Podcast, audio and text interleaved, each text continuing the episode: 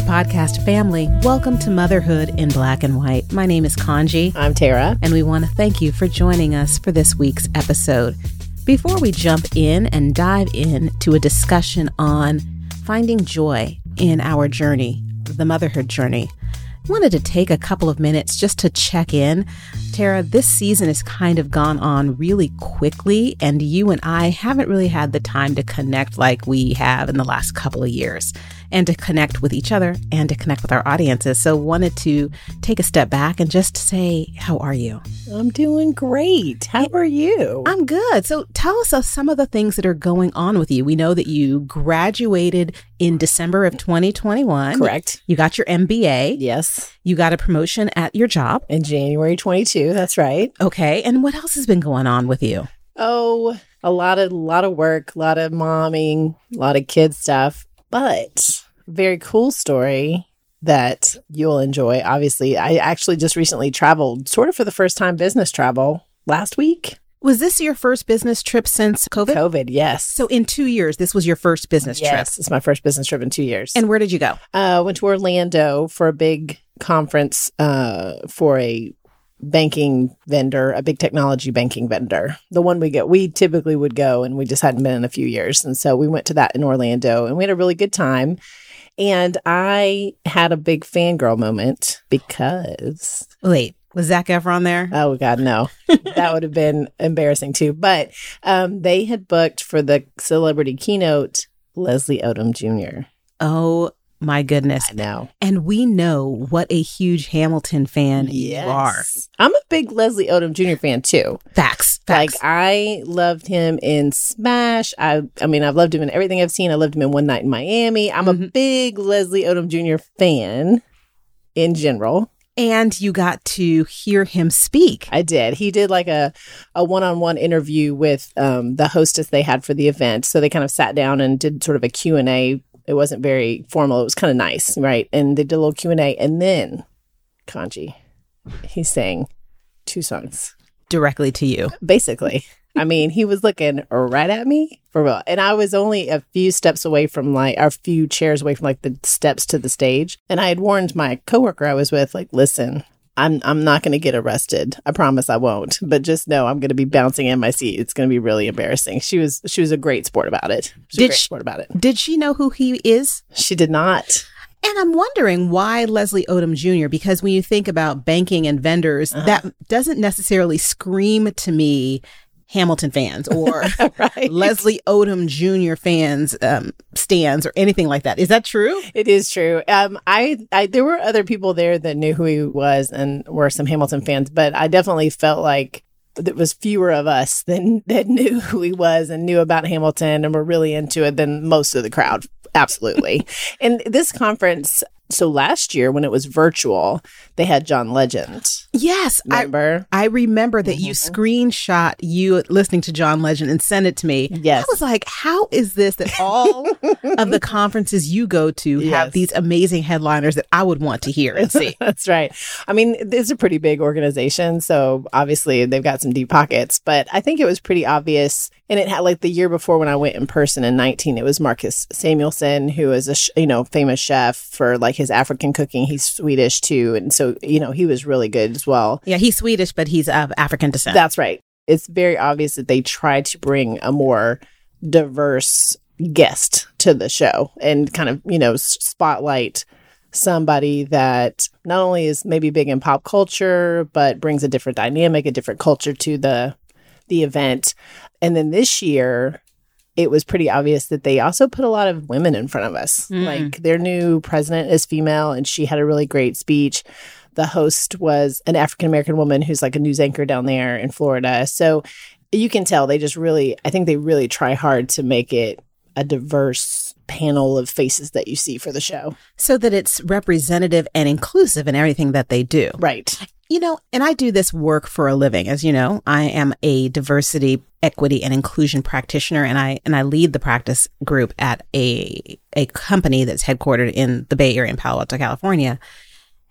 And a lot of what I do, I said, you know what, we just have to be intentional. Right. We really have to start to intentionally look and see like who we're hiring, who we're promoting, and start to see if we can identify any blind spots that may be preventing either women or people of color or people from marginalized communities from advancing at the rates that historically, traditionally, white males um, have been advancing in companies in America. And I often say this, and this is a shout out to Leslie Odom Jr. and Lin Manuel Miranda.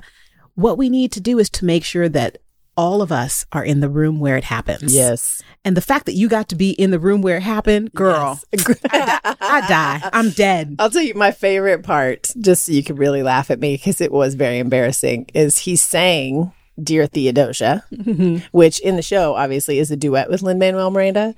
And when he stopped at the part where usually Lin Manuel starts singing and the music just kept going for a few minutes, he kind of put his hand out and went, Ladies and gentlemen, Lin Manuel Miranda. I hopped up off my seat a little bit like a huge gasp. And then he goes, I'm just kidding, guys. Could y'all imagine? I was so embarrassed. Could you imagine? No. there would have been no stopping you. No stopping me. Arrested. Uh, oh. yeah. Your coworker, I, and I know her, she would have been like, I, y'all take her. Yes, take she. Tara I away. don't have the bail money for her. She's you, she's gonna have to learn her lesson. But you got real excited for just a hot minute, and then the joy kind of just dissipated. I was a little deflated. Yes. You know, and it happens because we are not going to have experiences of joy in everything that we do. And that is so true for our motherhood journeys, Tara. yes, it is. and we're giggling a little bit because you and I have had some conversations and some text messages the last few weeks, which is basis for our conversation today. Mm-hmm. Wanted to talk about how we find joy in the motherhood journey. Because I think for a lot of us, becoming moms, becoming parents, it is an opportunity for us to kind of live our dreams. Some of us have envisioned motherhood for many, many years before it really happened, and, mm-hmm. and some not. For me, I will share with you that that was something I became a mom when I was in my early 30s, but it was something that I knew I'd wanted since I was a late teenager. And so when it finally happened, I kind of also had expectations around what it was supposed to be, how I was supposed to feel. And those feelings have ebbed and flowed. Expectations will get you. yeah, Yeah. over the years. Yeah. And there have been moments where I have felt like this is not sparking joy in my life. There have been days, there have been weeks, there have been months. Mm-hmm. And so I'm curious and I wanted to take a moment just to have this conversation with you and hopefully some of the things that we're discussing resonate with our listeners. It's like, how is it that we can find the joy in the journey, mm. right? Yeah. And you just mentioned expectations, mm-hmm. right? Yes. And how that can kind of be a, a, a killer. Tell me a little bit more. Tell me more about, about That's I mean, that's probably for me the biggest tool I have. And that's not just in motherhood, that's in my life generally, but specifically in motherhood. When we were discussing this topic and I was thinking about it, one of the ways that I find I often uh, rob joy from the moments with my son is when I have those expectations or when I project onto him like this um, idea or ownership of him being an extension of me somehow so that when his failures become my failures it, it can really rob the joy from the situation and i end up getting frustrated with him because i'm making it about me and, and i'm putting my expectations on him. And so one of the ways that i often kind of step back and remind myself of what i love about being his mom is that he is his own person out here in the world. And i love watching him grow and learn new things and figure out who he is and not who i think he should be. I love that. And when i find myself you know tripping into those resentments and those expectations i know i'm sort of headed the wrong way so one of the ways i kind of come back to loving my motherhood journey is just reminding myself that i get to watch this person grow up and become his own thing so often we think about kids as extensions of ourselves. Right. You just touched on that. And um, either a way to continue our legacy or to correct Right. our missteps. yes So I think for me, and, and, and I'm just going to talk a little bit about in real time, you know, right now I have a middle schooler and what is heavy on my mind and heavy on my heart is what's going to happen post high school, Mm. you know? And I'm looking and I am saying, and thinking like where I was at this point in my life. Like, Yeah. oh, when I was this age, these are all of the things that I was doing. And because you are an extension of me or a reflection of me, these are all of the things that you should be doing at this point as well. Right. And when it doesn't line up, that gives me a little bit of angst. And it also just makes me feel defeated. Kind of like, am I not doing my job as a mother to this child? right, Right. You know, right, does that right. make sense? Oh, absolutely. I, I mean, that's exactly what I was saying, and I and I've been there. I think, especially when he was younger, I I mean, I turned myself inside out for a little while, and I was doing it in a way of like trying to get him the things I didn't have and make him have experiences I didn't have because I thought, well, because those were the experiences I wanted, Yeah. you know, and I had to have this big, had to have this big come to moment about you know, he may not need that. He may not want those experiences. And all I was doing was, you know, making us mad at each other all the time. Mhm. You know, it's it's so hard. I think for me, one of the things, there's a couple of components here, Mm. right? First, I get upset when he doesn't behave the way that I expect him to, Yes. which is either the way that I behaved in that situation Mhm. or the way that I think he should behave in a situation, right? Yes. That just leads to so many power struggles in our household. Yes. And secondly, I guess I don't feel the joy at this point because there is so much fear. Yeah. There is fear of having my heart that's walking around this little person who is developing independence, and I'm not able to be around as much because I'm starting to loosen the guardrails. Mm. But I'm just afraid of whether or not this person is going to be a successful adult, whatever that looks like. And because of my fear of what's going to happen five, seven, 40 years down the road, I'm not really present and enjoying this moment right now. Yes. I'm over here. You can't, you guys can't see me, podcast family, but I'm nodding furiously at everything Kanji says. The fear is so hard. Mm-hmm. Well, and I think for me, what I have to remind myself is that I don't own or control him and that I could do everything exactly the way I think I'm supposed to. And he's still going to be out here doing whatever he wants. I just don't have any, there's nothing that I can do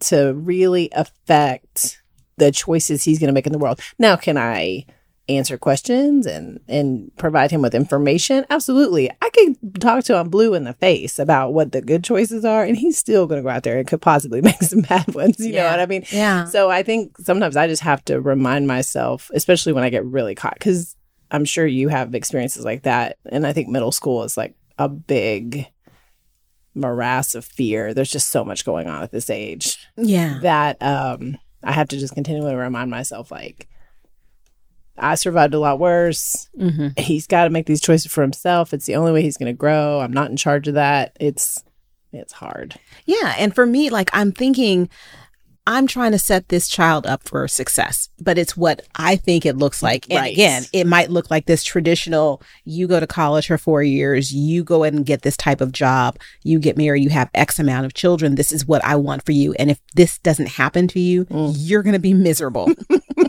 this is the only path to happiness, sir. and I'm trying to say, but it also might not be the Mhm. case. Mhm. But what that means is there's a lot of retraining of my brain that has to Mhm. happen, right? Yes, yes. And like for me, I have to start to say, like, oh, it may be okay if he doesn't go to XYZ college. It may be okay if he doesn't make these same choices that I made or the choices that I would like for him to make. yes. And that's where I'm having a real hard time, Tara. Right now, Oh, yeah. Yeah, I can see that. I think you and I have had some of these conversations before, and um, and I know you struggle with that because you definitely have in your mind a certain path that makes sense for him, And I'm, and he is not on it currently. you are so gentle with my feelings. I love it. I think it's pretty normal. You say, because you just did, girl, you really need to just let that go, is what you want to say, I really do, but I know you can't tell somebody that.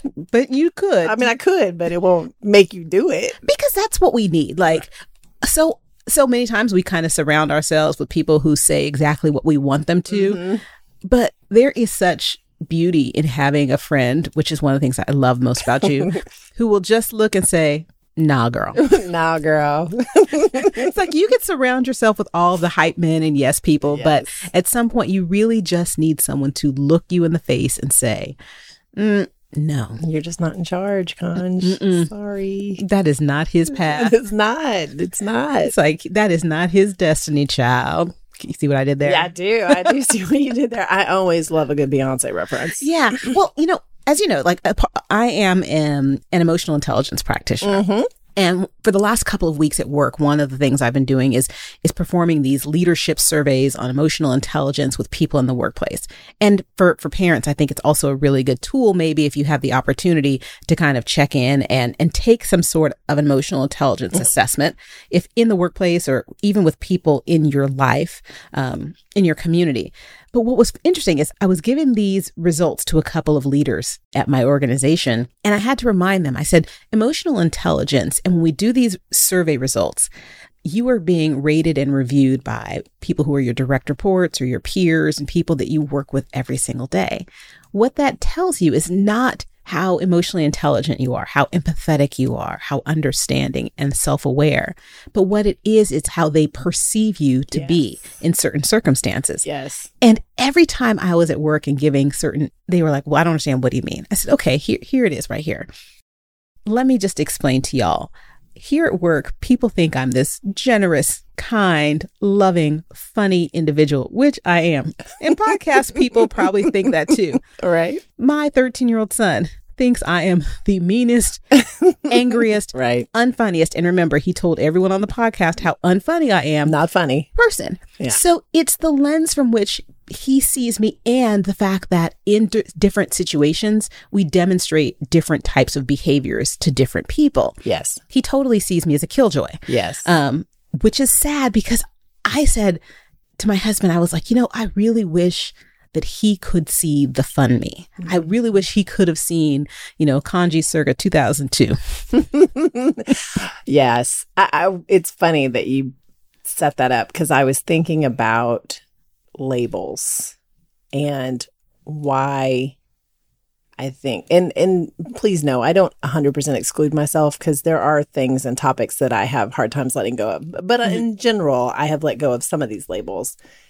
And I think we get caught up in what it means to be a mom. And we forget that we are a human standing next to another human. And we go, I am a mom and he is my son. Mm-hmm. And that means something. So that means that I behave this way and he sees me this way and I only see him this way. And there's no room for like a human connection there. You know what I mean? Yeah. And I I think when you mention this topic and and how we find joy in motherhood, like the most joyful moments I have with my son are when we're just two people like having a funny conversation or singing the same song in the car or having a fun experience together where we're walking down the street we notice the same thing and we just joke around about it. And i'm not his mom and he's not my kid in that moment. We're like just two people that are having this funny experience together or this you know shared experience. Those are the joyful moments for me and i know for a fact because i've had this experience and i've done a lot of work in this area for myself that we often lose those opportunities when we put on a, a mask because of a label. And we go oh well i'm his mom so this is how we act together as opposed to like i'm two we're just two people having a fun experience. You know what i mean? Yeah, that's that's actually really really good. And and it's a chance for us to remember like so many times when I'm around other moms, we we talk about how happy we are when we're not around our kids. right You know, and it's just like it's like mom's night out, girls night out, Yeah. or time away from our family. And and there's this we like compartmentalize this personality to only have it when we're away from these people yeah. like why can't we be whole you know And I think one of the reasons is is because when we are around our our children and our partners, sometimes that is what the identity that leads first, Yes, right? So, right. like when we're by ourselves, we can be Kanji, we can be Tara, we can be whatever. But when we're in these situations with your partner, it's I'm Roman's mom, I'm Joe's wife, Mm. and because of the roles, I think the traditional roles that that I know that I'm a part of in that system, Mhm. in that space,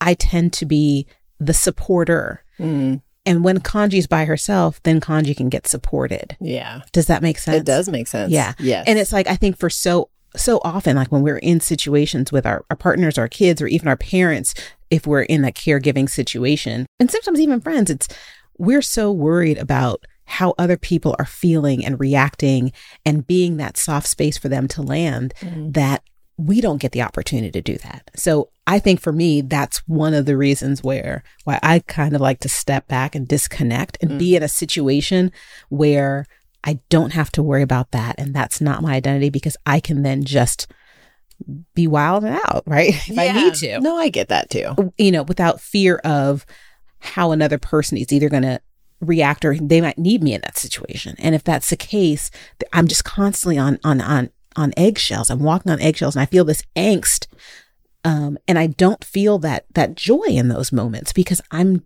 just occupied with a sense of of worry and concern. And so what you said, Tara, makes all the sense in the world to me. I'm just like wondering, like, how do how do we put that into practice? Right. How do we make this happen? Right. because it's a good idea, but but what do we do? you know, for me, when I work on this, and it, I mean, it is something that I work on pretty regularly, and I've, it's a tool that I learned through, you know, just years of some therapy and recovery work. But I get very specific about the label and the expectation. Like, I have a written exercise I do where, oh, I'm feeling resentful or I'm feeling fearful or I'm feeling anxious. What is that about? And it's often, and then I have like, I may even see if I can find this where we can share it with you guys. There's several different categories I look at it, which is um, uh, from a sex standpoint, like, uh, oh, I'm anxious because I believe a real woman only supports her spouse and doesn't ask for support back. So, th- could I let that go? Could I let go of that expectation? Or I'm, you know, angry because a child is supposed to respect their parents at all times and I'm not getting that respect. Well, obviously that's an expectation I have and now I have this resentment and that's not real. Um, so I get very specific about what the label is that I'm feeling about and what expectation I've assigned to that label. And then once I take that, I make it opposite and then I can find the fear related to that. So, you know, if my expectation is a child is supposed to respect their parent, then my fear is that I'm not going to be respected. Yeah. Right. And so, can I get honest about what that fear is? And if that's how I feel, what do I think is going to happen if that's true? And is it true? So I'm getting real into the weeds here, guys. So I love it. I, should have gotten my psychology degree at some point, but that's where I start the exercise, right? You have to acknowledge the label, acknowledge the expectation, acknowledge if that's true or false, and and really dig into what that fear is about. And if you can get real about that, I can often find that I can unwind myself from those moments and it takes some practice but eventually like now i can kind of get into it where i'm like oh i think i'm supposed to act a certain way right now because of this but that's not true and i'll just kind of let that go That's genius. That's great. And your advice is such a gift, and it's free. I love it. you're welcome don't need, don't need to pay for my therapy session this week because I got you. and it's relevant because sometimes, like when I was looking, I remember when we were planning this episode, it's like, well, let me look, let me Google, like, how do you find the joy? And there's some concepts out there or ideas like, oh, make a list or, you know, wear bright colors, take a bath, play your favorite song. right And it's like, no, no, no, no, no. What do I do when where I am as a mom, it's hard. Mm. I'm in it. I feel stuck sometimes. Like, what do I do? And so, what you just shared with me and with our audience, I think, is just pure gold. So, thank you. So that's why we keep you around. i mean I, I come up with stuff sometimes i can't even take full credit for that but I, I it is something that i was taught well, and if you decide to go back to school, which you probably will, because you're going to be like, what do I do now? at some point i'm very listless right now and wandering Well, you know me, I am forever getting certifications. right I didn't tell you. you didn't I got another one oh no just this week. what is it So in addition to doing, you know, um, a lot of the corporate philanthropy work and the DEI work that I do, I'm still an active attorney. I renewed my license for another year. Of course, yes, never let go of that. I know. That cost a lot of money, so keep it going. That piece of paper was most is worth the coin. that is the most expensive receipt ever ever Right. no so i was I, you know i'm doing a lot of this work and and i'm doing i'm still doing consulting but i said well you know what there is such an interplay there is just this correlation between like diversity and inclusion work and and well-being and so i actually just got certified as a corporate well-being specialist You did? i know right That's kind of brilliant for you. thank I mean, you it completely makes sense. Well, you know, because you talk about like organizational culture and how can you develop cultures and what does this well-being practice look like? Yeah. And how can we kind of like bring these programs in when we're looking at diversity and inclusion? A lot of it is changing mindsets and behavior. Mm. Yeah. And so much of that is around um, resilience. And I think that there's just this huge compatibility between these programs. yeah, And so absolutely. I I think too. What I love about that is, I think people think culture sometimes, and they get really into the perks, and they don't think about, uh, you know, supporting a whole human is right. such a huge part of a good workplace culture. Yeah. So I love that for you, and I'm sure that you're brilliant at it. Obviously. Well, we'll see. I'm and I'm sure you did it in half the time that you're supposed to take, right? They said it's going to take six weeks. And Connie said, how about three days? Because that's how you do. I know they were like, you got to do all these modules and we'll give you 90 days. I was like, I'm done. gonna- Done. just gonna do it over the weekend because I didn't have any puzzle. I was done with all the wordles. I was like, I'm done. Yeah. Oh, so before we sign off, Yep. We have the wordle, we have Quordle, Yes. and my kid has found this whole group of things. There's Globle, where you kind of like find the the country on the map. Oh no, wor- that's Worldle. So I do that one. You do? Worldle, where you have they show you like a country and you have to guess what country it is. Uh, no, this one's a little Is it different. different? Yeah, it's like you have to you guess a country and then it shows you how close you are to it on the map. Oh, so it's, maybe there's another. It sounds very similar, Yeah. but the one I've done like that is called Worldle. There's so many of them. And have you done Heardle, No, where you listen to snippets of a song and you have so many snippets to guess it? like name that tune. hmm But you get like three seconds, and then if you don't get it in that first one, you get the next three seconds, and then and then finally you try to get it before like six So is it- times. Yeah, it's hard. Ooh, I can't wait. I'll have to send you that one because I know you'd be good at it. And then there's framed where you have to guess the movie in snippet frame images. There's a bunch of them out there. Yeah. I don't have time for that many. I'm looking at you all kinds of sideways. Like, how do you have the time? I don't do those. I do Wordle and I do Quordle about once a week. I don't have time for it every day. Mm. And I've dabbled in those others, but I don't play them every day. Yeah. I just see them out there. because time is, you know, who knows how we are able to do the things we do. There is this saying that if you want something done, give it to a woman. If you want something done well and right, give it to a busy woman. Yes, ma'am. So that's why we give you all the things, Tara. and we know that time it's limited and it is our greatest resource. And the time that we spend with our families does and can and should continue to spark joy in us. And there are times when it may not, and that's okay because at the end of the day, at the end of it all, there is joy just being a part of the journey and being mindful to be as present as possible. So I thank you, Tara, for the tips that you gave us. And podcast family, I thank you for taking the time, not playing Wordle, but listening to Tara and I have a conversation about this aspect of our motherhood journey. As always, we appreciate you taking the time to tune in. You may have heard earlier Kanji reference an episode where Roman said she wasn't funny. And if you haven't heard that one, you got to go back. All of our podcast episodes are on your favorite listening platforms. Make sure you follow us so you don't miss any new ones. We're kind of going fast and furious this season and just having some fun conversations with Kanji and I right now. But we promise we've got some upcoming guests and some topics that you're going to love. So make sure you don't miss one. If you have a minute, you can rate and review us, we love to read those too. Sounds good, Tara, and we'll do. And with that podcast family, we are going to sign off this week. We will be back next week with another new episode this season. Guard your health, mental, physical, and spiritual. Take good care, podcast fam.